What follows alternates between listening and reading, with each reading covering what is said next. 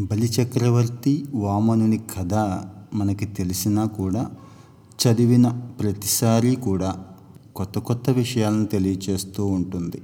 ఈ లోకంలో ఎవరూ శాశ్వతం కాదని మనం ఈరోజు అనుభవిస్తున్న డబ్బు కానీ కీర్తి ప్రతిష్టలు కానీ ఎప్పటికీ శాశ్వతం కాదనే విషయం ఈ కథ ద్వారా తెలుస్తుంది.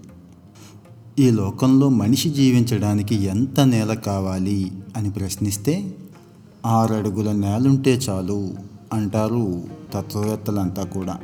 ఇదే ప్రశ్నను భగవంతుణ్ణి అడిగితే ఆయన మాత్రం మూడడుగుల నేల చాలు అంటాడు. ఈ కథ ఏంటో చూద్దాం. పూర్వం దానవరాజైన బలిచక్రవర్తి ఇంద్ర పదవి కోసం విశ్వజిత్ యోగం చేశాడు.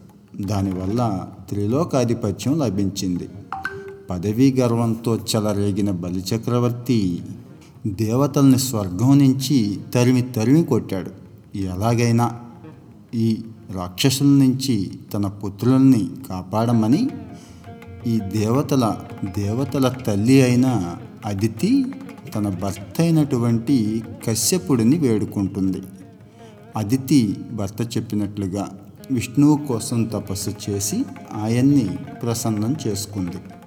ఆమె ప్రార్థన విని విష్ణువు దేవతలకు రాక్షసుల బాధ తప్పించడం కోసం అతిథి గర్భంలో వామనుడుగా జన్మిస్తానని వరం ఇచ్చాడు వరప్రభావంతో భాద్రపద శుద్ధ ద్వాదశి నాడు శ్రావణ నక్షత్రంలో అభిజిత్ ముహూర్తంలో వామనుడు జన్మించాడు. ఈయన చిన్ననాటనే ఉపనయనం చేసుకొని వేద వేదాంగాలను చదువుకున్నాడు. ఒకనాడు నర్మదా నదీ తీరంలో భృగుకచ్చం అనే పవిత్ర ప్రదేశంలో బలిచక్రవర్తి అశ్వమేధ యాగం చేస్తున్నాడని విని వామనుడు అక్కడికి వెళ్ళాడు. దివ్య తేజస్సుతో వెలిగిపోతున్న బ్రహ్మచారిని సాదరంగా ఆహ్వానించి ఉచితాసనంపై కూర్చోపెట్టి ఓ మహానుభావ నీకు ఏమి కావాలో కోరుకో దానం ఇస్తాను అన్నాడు బలిచక్రవర్తి. దీనికి వామనుడు సంతోషించి మూడడుగుల నేలను దానంగా ఇవ్వు అంతే అది నాకు చాలు అన్నాడు.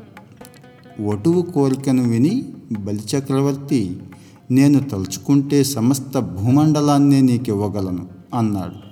వామనుడు చిరునవ్వుతో దానవరాజా నాకు నిలవడానికి మూడడుగులు నేల చాలు అదే నాకు ఇవ్వు అన్నాడు. బలిచక్రవర్తి సరే అని వాగ్దానం చేశాడు. మహావిష్ణువే కపట బ్రహ్మచారి రూపంలో వచ్చాడని రాక్షస గురువైన శుక్రాచార్యుడు గ్రహించి బలిచక్రవర్తిని హెచ్చరించాడు కూడా.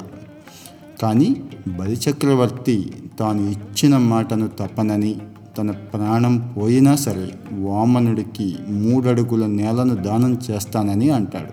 వామనుడంటేనే పొట్టివాడు మహా అయితే మూడడుగులు ఉంటాడు ఈ మూడడుగుల వామనుడు త్రివక్రముడిగా అంటే విశ్వమంతా వ్యాపిస్తూ ఆ రూపాన్ని సంతరించుకొని బ్రహ్మాండమంతా నిండిపోయాడు. భూమండలం అంతా ఆక్రమిస్తూ ఒక పాదం మోపాడు. స్వర్గలోకాన్ని ఆక్రమిస్తూ రెండో పాదం మోపాడు.